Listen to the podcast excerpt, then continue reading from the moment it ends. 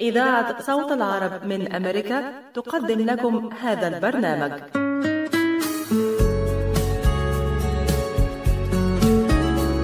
القهوة عالم يجمعنا بناس نشوفها نحبها ومن جوه قلوبنا تفوت. قلوبهم دايما شايلة حكاوي وذكريات. هنشاركها معاهم مع فنجان قهوة. فنجان قهوة لقاء من إعداد وتقديم مروة مقبول أهلا بمستمعينا في كل مكان واللقاء يتجدد مع فنجان قهوة. معكم نتجول حول العالم ونأتيكم بفقرات ولقاءات نتمنى أن تضفي على يومكم بهجة وسعادة. هذا البرنامج يأتيكم برعاية هل تلقى أطفالكم أحدث نسخة من لقاح كوفيد 19؟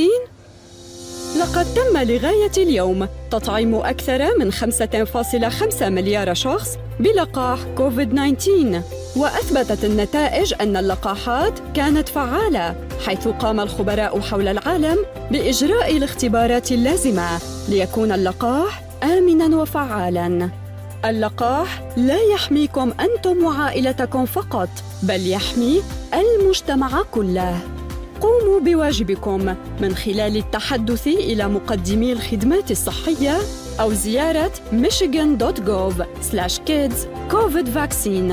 رسالة من وزارة الصحة والخدمات الإنسانية في ميشيغان في المدينة الفاضلة يتبع جميع السائقين القواعد ويلتزمون بإشارات المرور. لن يحدث ما هو غير متوقع. في هذا العالم المثالي لن تضطر إلى ارتداء حزام الأمان لكن الحقيقة غير ذلك. في ميشيغان يموت كل عام أكثر من ألف شخص. بسبب حوادث السيارات ويجرح آلاف آخرون. لذلك فإن ربط حزام الأمان يقلل خطر الوفاة أو الإصابة الخطيرة جراء الاصطدام بنسبة 45% إذا كنت تقود شاحنة صغيرة اربط حزام الأمان فهو يقلل الخطر على حياتك بنسبة 60% لأن احتمال انقلاب الشاحنات الصغيرة يزيد بمقدار الضعف عند وقوع الحادث. وهل تعلم أن ثلاثة من كل أربعة أشخاص توفوا جراء انقذافهم خارج سياراتهم عند وقوع حادث الاصطدام لذلك وإلى أن يصبح العالم مثاليا اجعل عالمنا هذا أكثر أمانا. اربط الحزام. رسالة من مكتب ميشيغان لتخطيط السلامة على الطرق السريعة. طالعة من بيت أبوها رايحة المطعم عشتار فاطمة سلم علي يمكن لحيله جوعان. قلت لها يا حلوة خديني وبعشتار غديني. قلت لها يا حلوة خديني وبعشتار عشيني. قالت لي روح يا مسكيني. عشتار the best انت طالعة من بيت أبوها. رايحة المطعم عشتار عشتار مطعم أهل البيت والخطار. 3625 15 Mile Road في مدينة ستيرلينغ هايت هاتف 586-698-2585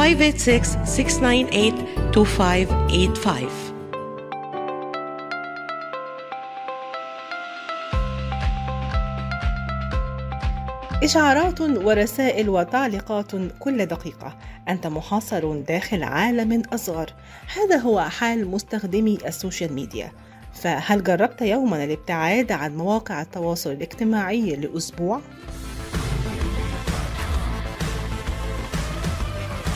كشفت دراسة جديدة أجرتها جامعة باث البريطانية عن الآثار التي تعود على الإنسان من حصوله على إجازة لمدة أسبوع واحد من مواقع وتطبيقات التواصل الاجتماعي وأكدت أن الأشخاص الذين أخذوا استراحة من منصات مثل تيك توك وتويتر وإنستغرام وفيسبوك لسبعة أيام أفادوا بزيادة شعورهم بالرفاهية. كما وجدت الدراسة أن ذلك يعزز من الاستقرار النفسي ويصل به إلى نقطة اتزان في حياته ويخلصه من العديد من الصفات السيئة وعلى رأسها الحقد والحسد كما أنه من الممكن أن يقلل من القلق والاكتئاب.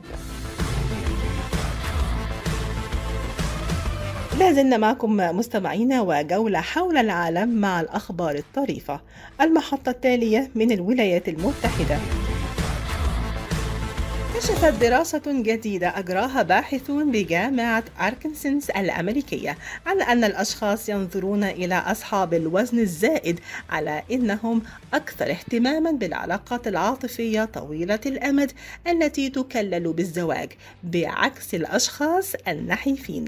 وكتب الباحثون في دراستهم أن الذين يعانون من زيادة الوزن يحرصون على إنجاب الأطفال عكس أصحاب الجسم الرشيق الذين ينظر إليهم باعتبارهم يهتمون بالعلاقات قصيرة الأمد. واستندت نتائج الدراسة على مجموعة من الذكور والإناث الذين عرض عليهم أجسام تم تصميمها على جهاز الكمبيوتر والتي تحتوي على مستويات عالية أو منخفضة من الدهون والعضلات. وبعد مشاهدة كل صورة طلب من المشاركين تقييم ما إذا كانوا يعتقدون أن الشخص سيكون مهتما بعلاقات طويلة الأمد أو قصيرة. وكشفت النتائج عن أن المشاركين صنفوا النساء والرجال ذوي الدهون المرتفعة على أنهم يميلون إلى العلاقات طويلة الأمد أكثر من النساء والرجال الذين يتصفون بالنحافة. كشف مجرم محترف يدعى مارسيلو باريداس من الأرجنتين عن نيته التخلي عن الحياة الإجرامية التي يعيشها وتعويض ضحاياه وذلك بعد الفوز بالجائزة الكبرى في اليانصيب ولجأ باريدس أكثر من مرة إلى اليانصيب حينما كان يجد نفسه مفلسا بعد أن ينفق أمواله على المقامرة حيث تمكن في إحدى المرات من ربح اليانصيب بعدما اشترى تذكرة في ديسمبر الماضي وربح 850 ألف دولار. وظهر باريدس أمام مركز الشرطة المحلي في بويرتو مادرين ليعلن اعتزاله طرقه الإجرامية وأخبر الأمن أن الفوز بالجائزة سيدفعه إلى الاستقرار وعدم ارتكاب أي جرائم كما تعقب اثنين من ضحاياه وأعاد ضعف الأموال التي سرقها منهم. كما لعب الحظ دورا كبيرا في حياة رجل من كوينبيان نيو ساوث ويلز في استراليا حيث حصل على مبلغ مالي تجاوز 5 مليون دولار وذلك من خلال فوزه في نصيب آز لوتو. والأمر الغريب في قصة هذا الرجل الأسترالي أنه حافظ على لعب الأرقام نفسها لمدة 30 عاما وأكد بأنه لا يعتزم أبدا تغيير عاداته وسيواصل الذهاب إلى العمل. من المعروف عن القطط خطف الطعام عند شعورها بالجوع ولكن الأمر يختلف تماما مع القط تشارلي والذي يعرف بين جيرانه باسم كليبتوكات وذلك لسوء سلوكه وسرقته للجيران حيث اعتاد على سرقة الألعاب البلاستيكية على هيئة ديناصورات وألواح تزلج والنظارات وغيرها من الأغراض الصغيرة. وبسبب هذا القط تقضي أليس بيج مالكته والبالغة من العمر 41 عاما معظم وقتها في محاولة رد الأغراض التي سرقها القط الذي يبلغ من العمر عاما واحدا فقط إلى الجيران. ولجأت إلى حيلة طريفة لتعاقب بها القط وهي وضع لافتة مخصصة له على الحائط في الجزء الأمامي من المنزل ووضعت الأشياء التي سرقها أمامه. ودونت على اللافتة عبارة قطنا تشارلي يحب أخذ الأشياء فهل تمتلكون شيئا منها؟ وتعمل ابنة أليس مارثا التي تبلغ من العمر 11 عاما على تعليم القط عدم السرقة لكن دون جدوى وأشار التقرير إلى أن أليس اكتشفت عادة القط السيئة عندما استيقظت من النوم ذات صباح لتجد لعبة على وسادتها وقالت أليس لم يسمح له بالخروج لمدة ثلاثة أشهر ولكن بمجرد أن سمح له بالخروج مرة أخرى بدأ في سرقة بعض الأغراض وعلى مدار أسبوع ظهرت الكثير من الأغراض والألعاب في المنزل مرة أخرى. هذا البرنامج يأتيكم برعاية حكي معونة فهم في العين وافهم كمان في ومن بمثل خبرة الدكتور عماد نقاش أستاذ الطب وجراحة العيون في جامعة وين. خبرة طويلة في التعامل مع أمراض العيون وجراحتها عمليات تعديل وتصفية النظر إزالة الماء الأبيض والأسود الجلوكوما وتصحيح النظر من أثار مرض السكر. كادر متخصص ومتدرب لخدمتكم. شعبة متخصصة للنظارات الطبية والعدسات اللاصقة. يقبلون معظم أنواع التأمين الصحي زوروهم في عيادتهم الواقعة على John R وال Nine Mile في مدينة هيزل بارك. للمواعيد اتصلوا على 248 336 3937 248 336 3937 أو عيادتهم في روچستر هيلز للمعلومات اتصلوا على 248 299 3937 248 299 3937 حاولنا كتير. خلينا نحاول كمان مرة الكلفة كبيرة والاحتمال ضعيف. يعني ما في أمل؟ للأسف حبيبتي. هنالك أمل. لدى مركز إخصاب IVF ميشيغان الذي صنف من بين أفضل خمسين عيادة إخصاب في أمريكا وفق مجلة نيوزويك لعام 2023 ويعتبر الدكتور نيكولاس شما مؤسس مراكز IVF ميشيغان وأوهايو من أهم اخصائيي العقم في أمريكا حيث أجرى أكثر من عشرين ألف عملية طفل أنبوب ناجحة حققت حلم الأبوة لكثير من الآباء والأمهات. وهو حاصل على البورد الأمريكي في أمراض النساء والتوليد والعقم والغدة الصماء التناسلية. الآن ولفترة محدودة. خصم ألف دولار للحالات المؤهلة لإجراء عمليات في عيادات IVF ميشيغان لمزيد من المعلومات يرجى الاتصال على 2489 IVF أمل يولد من جديد. قشات Mediterranean Market بإدارة سهر قشات وأولاده يرحبون بالجالية العربية والكلدانية. جميع أنواع المواد الغذائية البان طازجة الكرزات والبهارات الطازجة. داخل الأسواق مطعم Mediterranean شيش كباب يقدم يوميا جميع أنواع الكباب. المقبلات العربية العراقية وصواني ال combo المميزة تفتح الأسواق من الثامنة إلى التاسعة مساء من الاثنين وحتى السبت ومن الثامنة صباحا إلى التاسعة مساء يوم الأحد. تقع الأسواق على 32839 Northwestern Highway في مدينة فارمينغتون هيلز لحوم حلال للجالية الإسلامية لطلباتكم من المطعم call 248-538-7855 that is 248-538-7855 قشة Mediterranean Market خدمة متميزة ومعاملة راقية. يحتفل العالم في 21 يونيو من كل عام بيوم الموسيقى العالمي. فالموسيقى هي غذاء الروح وهي بمثابة لغة عالمية يفهمها جميع الناس باختلاف اللغات والثقافات. وبهذه المناسبة مستمعينا نستعرض معكم فيما يلي أهم المعلومات التي تحتاجون إلى معرفتها عن يوم الموسيقى العالمي ومتى تم إطلاقه وما أهميته وكيف يتم الاحتفال به. يوم الموسيقى العالمي هو احتفال سنوي عالمي يقام في 21 يونيو من كل عام من أجل الاحتفال بالموسيقى أيا كان نوعها ومدى تأثيرها على حياة الناس حيث يتم حث مواطني المدن حول العالم على تشغيل الموسيقى في منازلهم وأيضا في الأماكن العامة.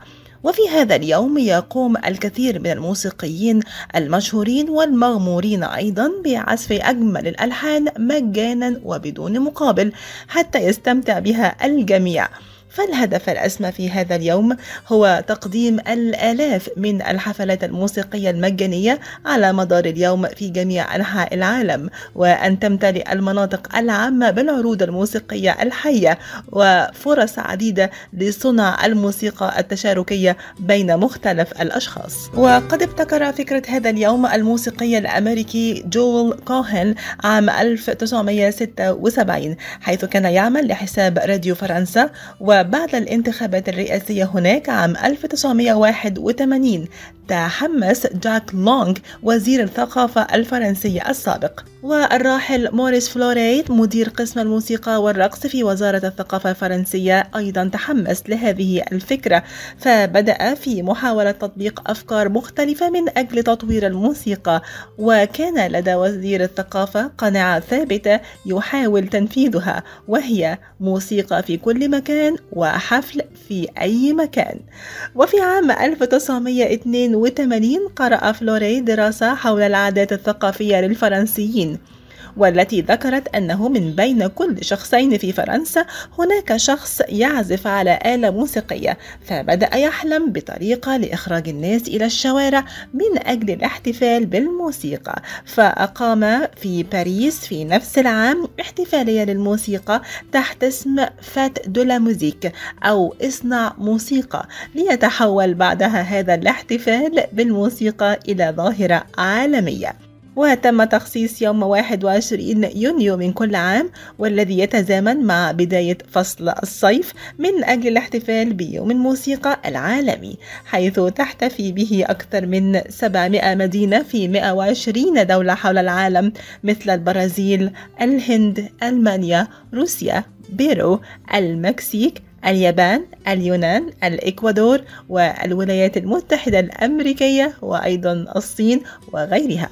هذا البرنامج يأتيكم برعاية بين الأنقاض وركام الأبنية داخل خيمة شيدت على عجل بجانب سرير في مشفى ميداني. كانت منظمة الحياة للإغاثة والتنمية من أول الواصلين لمساعدة ضحايا زلزال تركيا وسوريا. وفي الذكرى الثلاثين على تأسيسها ما زالت تساعد ضحايا الزلزال والمتضررين من الكوارث الطبيعية في 36 بلدا حول العالم دون تمييز بين عرق أو جنس أو دين ودون اقتطاع أي رسوم إدارية على تبرعات الاستجابة الطارئة. تبرع الآن لتبث الأمل في حياة كثير من المتضررين والمحتاجين من خلال منظمة الحياة للإغاثة والتنمية التي تم اختيارها من أفضل تسعة مؤسسات خيرية حول العالم لعام 2022 تبرعوا الآن على الرقم 1-800-827 3543 أو زوروا موقعهم الإلكتروني لمزيد من المعلومات على www.lifeusa.org Life for Relief and Development حيثما توجد الحياة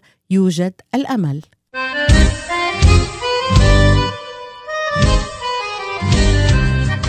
New Concept Products and Design بإدارة نجي عبود هل تحتاج فتح مطعم؟ هل تحتاج فتح محل المواد الغذائية؟ هل تحتاج تصاميم وخرائط؟ اتصل بناجي عبود على الرقم 734-744-9796 هل تريد شراء معدات المطابخ والمطاعم وبأسعار مخفضة وتسهيلات بالدافع؟ اتصل بناجي عبود الآن على الرقم 734-744-9796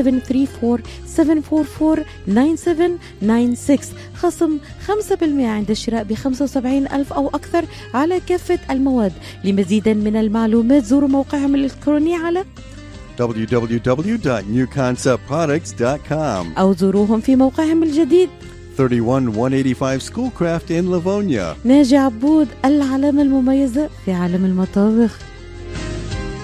هل تعاني من آلام في المفاصل أو العظام؟ هل جربت الأدوية دون فائدة؟ هل تفكر في إجراء عملية؟ انتظر الحل لدى مركز Top Rehab للعلاج الطبيعي جهاز SoftWave علاج جديد غير جراحي يستخدم الموجات فوق صوتية لتحفيز الجسم على بدء عملية الشفاء وتوليد أنسجة جديدة في مجالات جراحة العظام الكسور العناية بالجروح وعلم الجمال دون جراحة أو تخدير وقت علاج قصير نتائج سريعة طويلة الأمد تستخدمه العديد من المراكز البحثية الطبية والرياضية الرائدة في أمريكا. الآن حصريا في ميشيغان لدى مركز Top Rehab للعلاج الطبيعي. احجز جلسة تقييم شامل لحالتك بواسطة جهاز SoftWave وبرسوم رمزية. اتصلوا الآن على 313-846-0555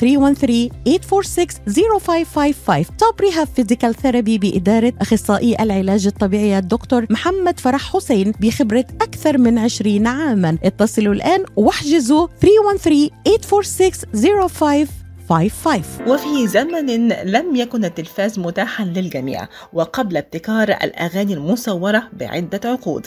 كانت الأفلام الغنائية هي الوسيلة الأساسية للمستمعين العرب للاستمتاع والاستماع إلى مطربيهم المفضلين. وخلال فترة وجيزة تحول جمهور من المستمعين المتعطشين إلى متفرجين ما شق طريقا لنجاح منتج الأفلام الغنائية. وهكذا تم إنتاج أكثر من 300 فيلم فيلم غنائي بين مطلع ثلاثينيات وستينيات القرن العشرين. العديد من هذه الأفلام اكتسح شباك التذاكر وبرز نجوم الغناء والتمثيل. أمثال محمد عبد الوهاب وأم كلثوم شادية صباح فريد الأطرش عبد الحليم حافظ واحتلت صورهم الجدران ولوحات الإعلان في المدن العربية. بالرغم من تأثير هوليوود في مرحلة لاحقة إلا أن بدايات الأفلام الغنائية المصرية كانت مستقلة عن نظائرها في بلدان أخرى. إذ أن ظهور هذه الأفلام في الثلاثينيات مرتبط بتطور المسرح الحديث في مصر والعالم العربي في مطلع القرن العشرين. فقد بدأ في تلك المرحلة دمج الغناء مع التمثيل في استعراضات موسيقية خاصة في مسرحيات قدمتها الفرق المسرحية ليوسف وهبة وعلي الكسار ونجيب الريحاني. وبالتالي لم تكن مصادفة أن كان رواد المسرح هؤلاء هم أنفسهم رواد السينما المصرية في مراحلها الأولى. وفي الدقائق التالية مستمعينا يستعرض بحار الفنون وجه ندى بدايات هذا الفن في السينما المصرية. أحبائي مستمعي إذاعة صوت العرب من أمريكا وتحيات بحار الفنون وجيه ندى حلقتنا النهاردة عن نجوم الغناء في السينما المصرية. في موسم 1906 وفي اسكندرية كان أول افتتاح لأول سينما اللي هي سينما فون عزيز ودوريس في ميدان محطة الرمل وفيما بعد أصبحت سينما ستراند. وبعد أكتر من عشر سنين كانت الشركة الإيطالية المصرية ظهرت وأنشأت استوديو النزهة وكان أول إنتاج فيلم الأزهار المميتة. وفي موسم 1920 ظهر فيلم الخالة الأمريكانية.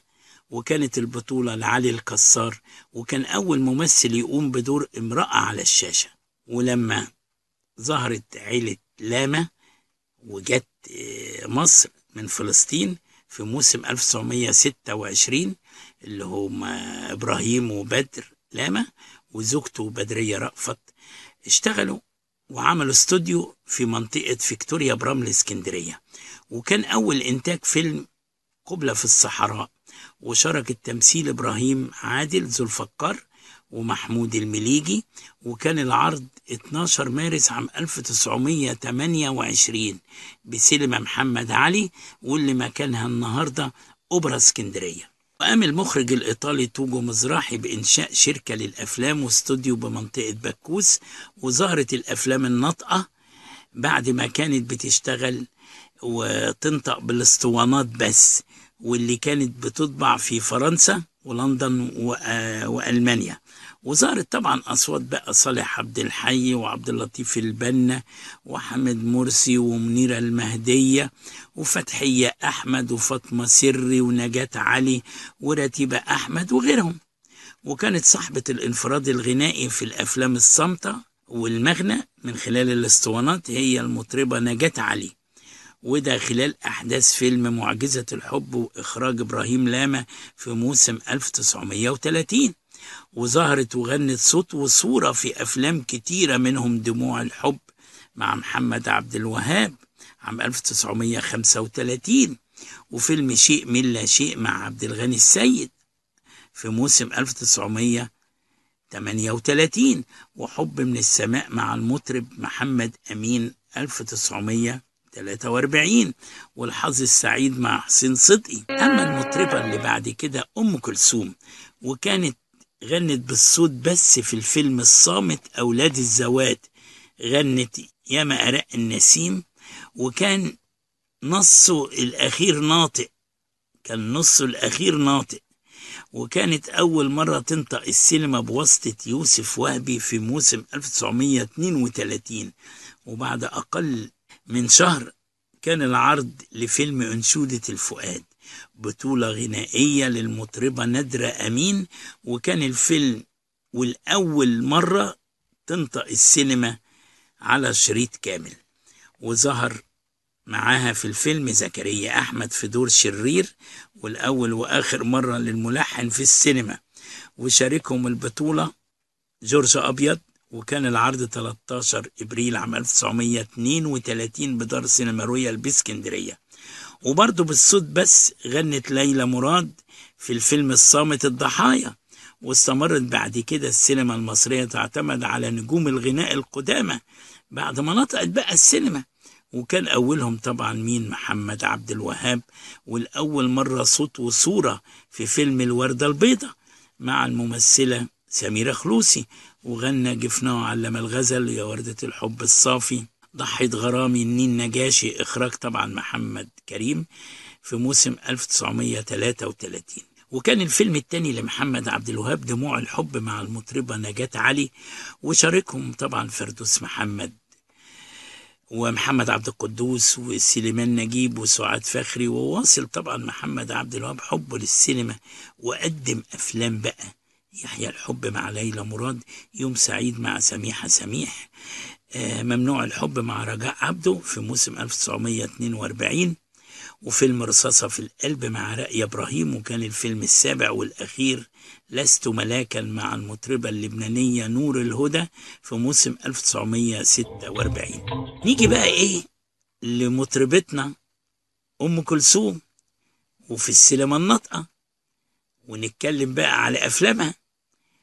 من أول موسم 1936 وحتى موسم 1947 قدمت أم كلثوم قدمت قد إيه؟ قدمت ست أفلام غنائية أولهم وداد ونشيد الأمل دنانير عايدة سلامة وكان الأخير فيلم فاطمة عن قصة مين مصطفى أمين الصحفي وغنت لغة الزهور وأصون كرامتي وجمال الدنيا يحلى ونصر قوية وظلموني الناس ونورك يا ست الكل ويا صباح الخير يا اللي معانا وهقابله بكرة وكان الإخراج لأحمد بدرخان وكان العرض 15 ديسمبر عام 1947 وخلال موسم 1942 ظهر والأول مرة على الشاشة البيضاء المطرب إبراهيم حمودة وكانت البطولة الغنائية مع مين؟ مع أم كلثوم وفيلم عايدة وغنوا دويتو إحنا إحنا لوحدنا.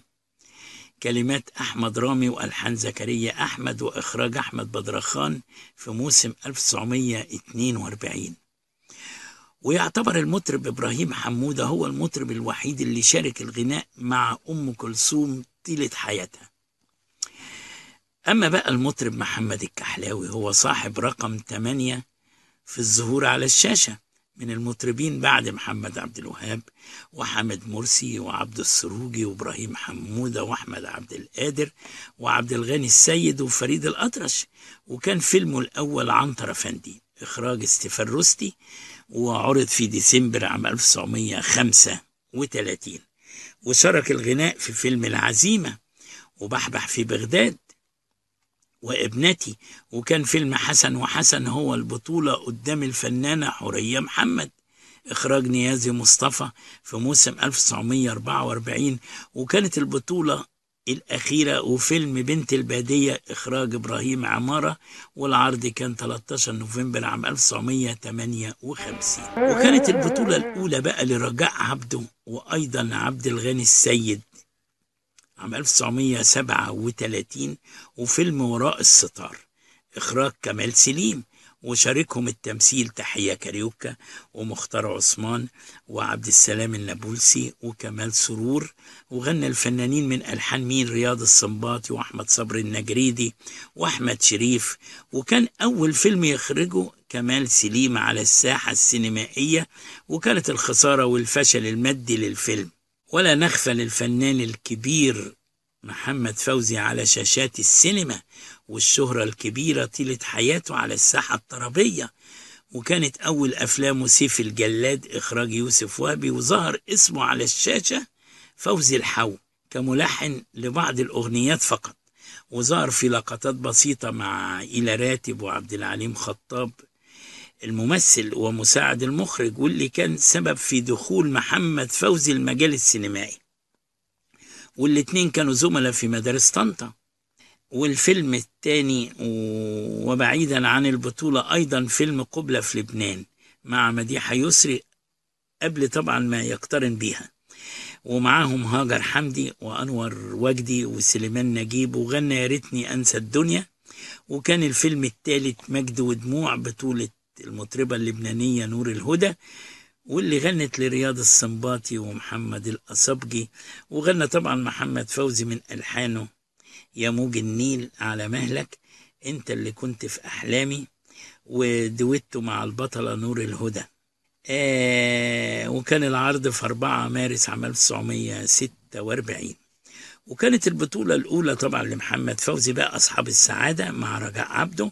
وإخراج محمد كريم والعرض الأول كان في إبريل عام 1946 وتوالت البطولات بقى في أفلام عدو المرأة والعقل في أجازة وقبلني يا أبي وعروسة البحر. وكانت آخر أفلامه الست 36 كل دقة في قلبي عام 1959 مع المطربة نازج. وبرضه مش راح ننسى ليلى مراد أول بطولة لها مع الموسيقار محمد عبد الوهاب.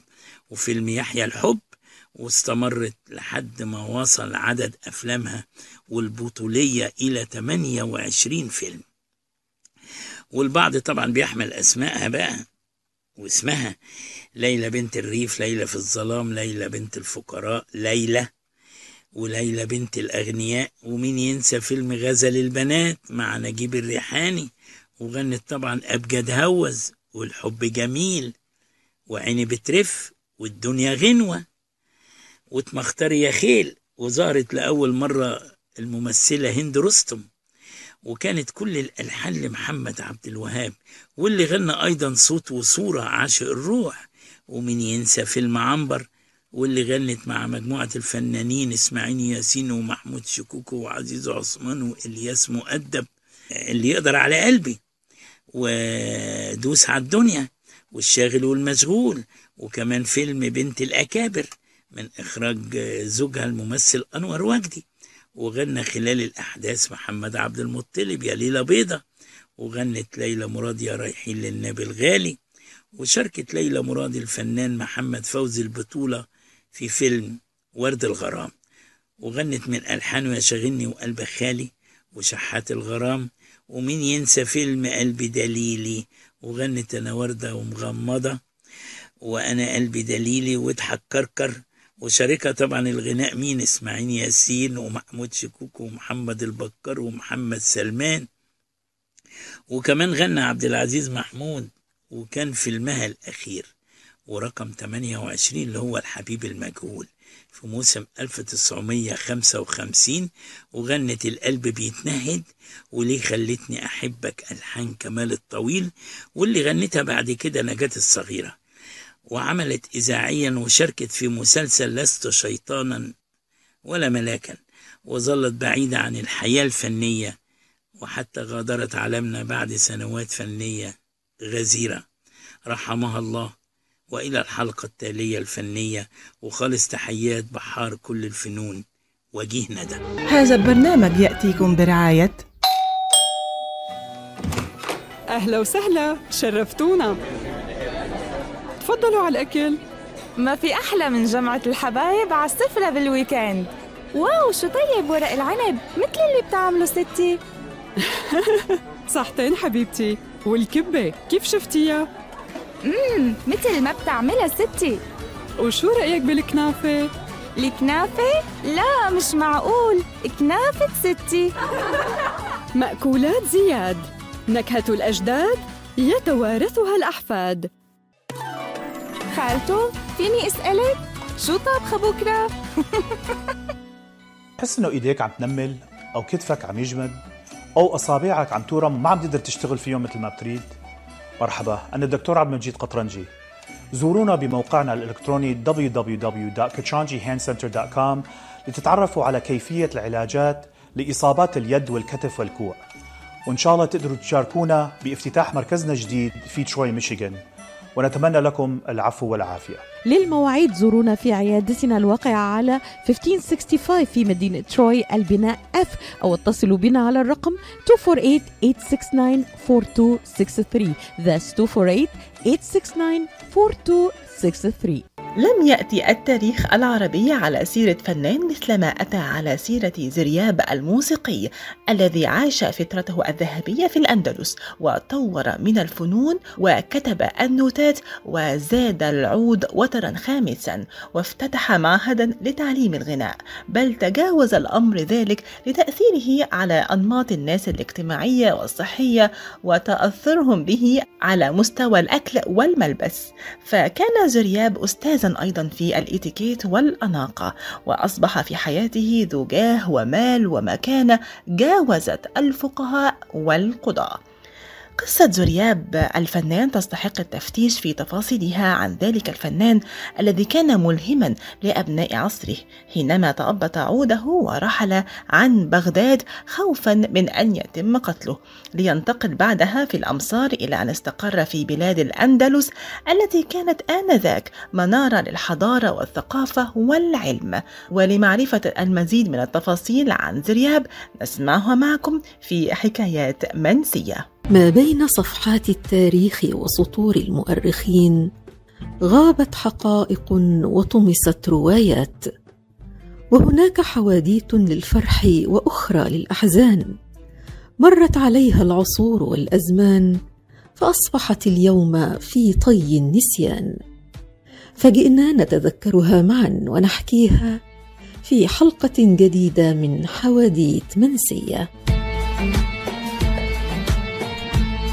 وحلقة اليوم بعنوان صانع الفنون. كان يا مكان في قديم قديم الزمان وفي يوم من ذات الأيام. في بلاط الخليفة العباسي هارون الرشيد اهتم الخليفة هارون الرشيد بالآداب والفنون. وذلك بجانب اهتمامه بالفتوحات وتأمين حدود الخلافة. وكان دائما ما يشجع الشعراء والأدباء وأهل الموهبة في كل مجال. ومن بين مجالات الفنون التي بدأت في الظهور وقتها مجال العزف والغناء واشتهرت آلة العود مع الناي والدفوف. ومن أشهر المطربين الذين ذاع صيتهم في بغداد في عهد هارون الرشيد. كان إسحاق الموصلي وتلميذه زرياب. وزرياب سمي بهذا الاسم لأنه كان يشبه طائر الزرياب في لون بشرته الأسمر الداكن وكذلك في روعة وجمال صوته. وفي يوم من الأيام أمر الخليفة هارون الرشيد أن يستمع لعزف وصوت زرياب.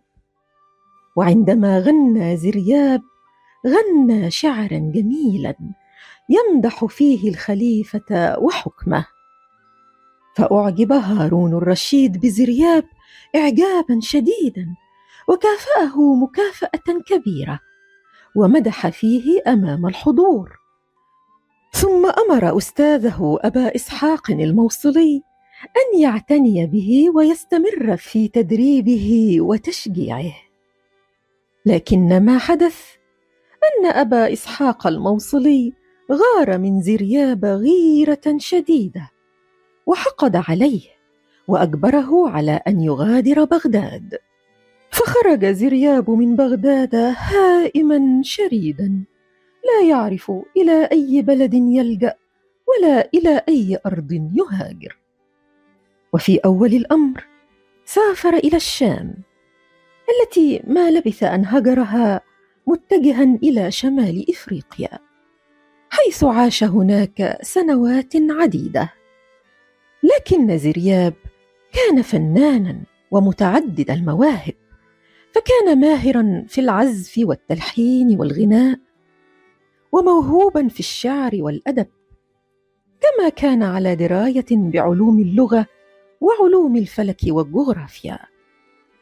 وشخصية كهذه تكون مثل الزهرة الجميلة التي يلزمها جو مناسب كي تنمو وتكبر ويفوح عبيرها على الكون كله. ولهذا قرر زرياب الهجرة إلى الأندلس. والتي كانت في ذاك الوقت بستان الحضارة وروضة الآداب والفنون. وهناك في الأندلس أعجب به الحاكم أشد إعجاب. وبعدما سمع صوته وطرب لعزفه ولمس فيه تعدد المواهب والمهارات قربه منه قربا شديدا حتى أصبح زرياب من أهم رجال البلاط الأندلسي وخصص له الحاكم قصرا جميلا وراتبا شهريا وطلب منه أن ينشر معرفته ومهاراته ومواهبه حتى يكون أهل الأندلس أكثر أهل الأرض رقيا وثقافة وتحضرا. ومن هنا ركز زرياب نشاطاته في مدينة قرطبة حتى سماه الأندلسيون زرياب القرطبي. وبدأ زرياب بتأسيس دار المدنيات للغناء والموسيقى والتي تعتبر أول معهد للموسيقى في العالم. وكان إقبال الناس على الدراسة في دار المدنيات كبيرا جدا من داخل الأندلس ومن خارجها أيضا.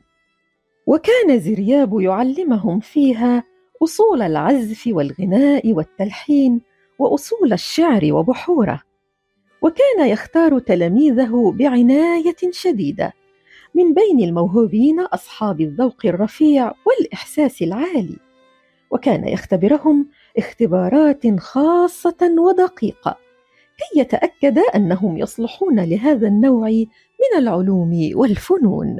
ومن بين الإنجازات التي سجلها التاريخ لزرياب في عالم الموسيقى أنه زود آلة العود بوتر خامس حتى يصبح عدد أوتاره خمسة أوتار بدلا من أربعة.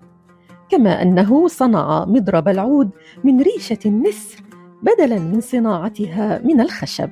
كما أنه أيضا أدخل على علم الموسيقى مقامات كثيرة جديدة لم تكن معروفة من قبل ولن ينسى العالم لزرياب ابدا أنه هو الذي ابتكر فن الموشحات الذي اشتهر به الغناء الأندلسي.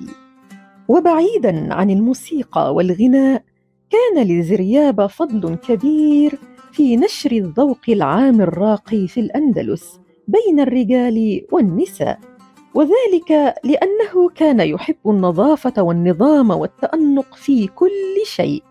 فراح يعلم أهل الأندلس تناسق الألوان وكيفية تنسيق الأزياء في المناسبات المختلفة كما أنه علمهم الأسلوب المهذب في الكلام والطريقة الراقية في المشي والوقوف والجلوس. ومن أبرز ما علمهم إياه هو فن تجهيز المائدة وكيفية استعمال أدوات الطعام بتهذيب ونظافة وأناقة. وفي هذا ذكر المؤرخون أن الفضل يرجع لزرياب في تأسيس ونشر علم الإيتيكات في الأندلس ومنها إلى باقي أوروبا والعالم. وفي سن الثامنة والستين توفي صانع الفنون أبو الحسن علي بن نافع الموصلي الشهير باسم زرياب القرطبي. توفي في قرطبة بالأندلس بعدما استطاع بموهبته وعلمه أن ينقل كل صور الحياة المتحضرة التي نشأ عليها في بغداد إلى الأندلس وإلى باقي أوروبا. وقد تم تكريمه بإقامة نصبا تذكاريا له في قرطبة. يعلوه تمثال لزرياب حاملا آلة العود.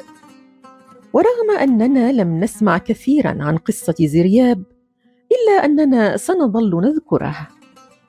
طالما استمعنا للمقامات الموسيقية الجميلة أو استمتعنا بسماع الموشحات الأندلسية وطالما عزفنا بريشة نسر على آلة عود وطالما تعاملنا بتهذيب ورقي ولباقة واتيكات وإلى لقاء جديد. نتذكر فيه سويا حدوتة جديدة من حواديت التاريخ المنسية. تعدها وتقدمها لحضراتكم عبير حسين. محطتنا التالية مستمعينا هي رحلة في كتاب وكتاب اليوم هو 48 قانون للقوة للكاتب الأمريكي روبرت جرين أو باللغة الإنجليزية The 48 Law of Power الذي تم إصداره سنة 1998 نستمتع معكم مستمعينا في الدقائق التالية مع ملخص للكتاب وأكثر عشر قواعد للذكاء والقوة مع الزميل صبري عبد الغني. على مر العصور والأزمنة اتأكدت لنا فكرة إن البني آدم أو الإنسان هو عبارة عن كائن تنافسي. والشخص اللي عنده قوة تنافسية عالية الشخص اللي عنده قوة احتمال عالية الشخص اللي عنده قوة نتيجة فلوسه أو الشخص اللي عنده قوة نتيجة سلطته الشخص اللي عنده القوة ديت هو الشخص اللي بيقدر ينجح في حياته. وعشان كده النهاردة هناخد كتاب اسمه The 48 Laws of Power أو قوانين القوة أو السلطة ال 48 الكتاب ده هيقول لنا إزاي ننمي القوة التنافسية اللي عندنا عشان نقدر بالقوة دي نوصل لأحلامنا ونوصل لأهدافنا. مؤلف كتاب The 48 Laws of Power أو قوانين القوة ال 48 هو روبرت جرين. والكتاب ده اتكتب سنة 1998 وواخد ratings على Goodreads 4.2 من 10 من 5 روبرت جرين اعتمد في الكتاب ده إن هو يستخدم حوادث تاريخية وسياسية عشان يقدر يوصل بيها لقواعد القوة أو السطوة. في مقدمة الكتاب روبرت بيقول لنا إن الكتاب ده واقعي لدرجة تكئبك شوية لأنه بيقول لك إن الحياة مش وردية هي الحياة تنافسية وعشان كده في طرق ملتوية تؤهلك إن أنت توصل لأحلامك. فإحنا ممكن ندرس الكتاب بطريقتين ولكن طبعا أنا أنصحكم إن إحنا ندرسه بالطريقة رقم اتنين اللي هو نعرف الناس حوالينا ممكن تكون بتفكر إزاي. ندخل بقى على القواعد ال 48 القاعدة الأولى بتقول لك ما تاخدش الضوء من رئيسك أو من مديرك. تخيل معايا كده إن أنت دلوقتي صاحب شركة أو صاحب يا سيدي محل على الأقل. في واحد بيشتغل عندك في الشركة ديت بيقول للناس كلها إن هو الوحيد اللي بيفهم في الشغل وإن أنتوا من غيره ولا حاجة. الشخص ده أنت هتحس ساعتها إن هو تهديد ليك وهتطيره في أول مناسبة ممكن تطيره فيها. فالقاعدة رقم واحد من الآخر بتقول لك خليك متملق. انسب الفضل دايما للناس اللي فوقيك لأن ده ممكن ينقلك من مكانة لمكانة تانية بغض النظر عن كفاءتك. القاعدة رقم اتنين ما تحطش ثقة كبيرة في أصدقائك مهما كانوا. هنا بيقول لك من الآخر ما تديش ثقة 100% لأي حد من الناس لأن الناس بتتغير. فمن الآخر بالبلدي كده يعني حرص ولا تخون. القاعدة رقم ثلاثة تحفظ على نواياك. مش كل ما يجي في دماغك فكرة معينة أو نية معينة تقوم كده تجري وتقول للناس عليها وخلاص. المعلومات اللي عندك ومش عند الناس دي بتديك قوة بتديك سلطة. وانس إن أنت قلتها للناس أو نقلتها لحد تاني أنت كده قللت من القوة اللي عندك. القاعدة رقم أربعة ودي شبه القاعدة اللي قبلها هي إن أنت ما تقولش المطلوب منك كله. خلي عندك دايما معلومات زيادة محتفظ بيها تستخدمها في وقت الطوارئ. القاعدة رقم خمسة حافظ على سمعتك مهما كان التمن. ما تسمحش لأي حد مهما كان في أي مكان وفي أي وقت إن هو يقول عليك كلمة وحشة خالص. مش بس كده حاول دايما تخلي الناس تشوفك بصورة حلوة جدا وبصورة كويسة جدا مهما كان عندك من مشاكل أو مهما كان عندك من إحباطات. القاعدة رقم ستة بتقولك اجذب الانتباه بكل وسيلة ممكنة. خليك دايما في قلب الأحداث في مكان الناس كلها تشوفك فيه. خليك دايما كده تحت الأضواء. اوعى تغيب عن الصورة لأن اللي بيغيب عن الصورة بيتركن على جنب. القاعدة السابعة بتقولك وزع شغلك على الناس. من قوانين الشخص القوي إن هو مش بيعمل كل حاجة بنفسه. لما بيلاقي أي حد ممكن يعمل له أي حاجة بيخليه يعملها له وخلاص. وسبحان الله الناس بكده هتشوف إن أنت ليك سلطة على حد تاني وتحس إن أنت إنسان قوي. القاعدة رقم 8 خلي الناس دايما محتاجة لك.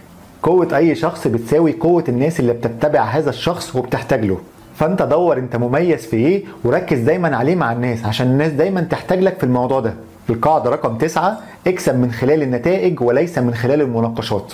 بمعنى أصح يعني سيب اللي يتكلم يتكلم وسيب اللي يتباهى بنفسه يتباهى بنفسه براحته. طور أنت من نفسك انزل أرض الواقع ورد في الملعب. القاعدة رقم 10 بتقولك تجنب الناس الحزينة والناس الفقرية أو الغير محظوظة. ده باختصار لأن الناس ديت هتاخد منك طاقة والناس ديت مش هتفيدك بأي حاجة والناس دي هتبقى زي عبء عليك. القاعدة رقم 11 شبه القاعدة رقم 8 شوية وهي خلي الناس تعتمد عليك وتكون حاسة إن أنت مصدر موثوق فيه. القاعدة رقم 12 بتقولك استخدم جزء من الحقيقة وانت بتتكلم مع الناس. فلما تستخدم جزء من الحقيقة وانت بتتكلم مع الناس اللي قدامك هيحس بأمان شوية فيبتدي يكلمك بالحقيقة برضو اللي هي عنده وبالتالي تقدر تدخل جواه أكتر.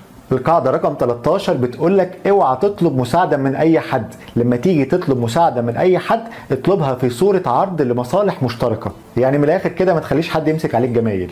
القاعدة رقم 14 اظهر نفسك كصديق ولكن تعامل كجاسوس. فاكرين مسلسل رأفت الهجان لما كان بيبقى عايز يعرف أي معلومة من أي حد كان بيقرب من الحد ده ويحسسه إن هو صديقه. فالحد ده بيطمن لرأفت الهجان وبيبتدي يتكلم معاه براحته ورأفت بيعرف إيه هو الحاجة اللي عايزها منه. وبالتأكيد لا تغني هذه الدقائق عن قراءة الكتاب فهي اجتهاد شخصي. وهنا نصل معكم مستمعينا لنهاية حلقتنا اليوم من فنجان قهوة. على وعد بلقاء يتجدد في الثلاثاء الأول من كل شهر. وإلى أن نلتقي بكل الحب. لكم تحياتي مروة مقبول.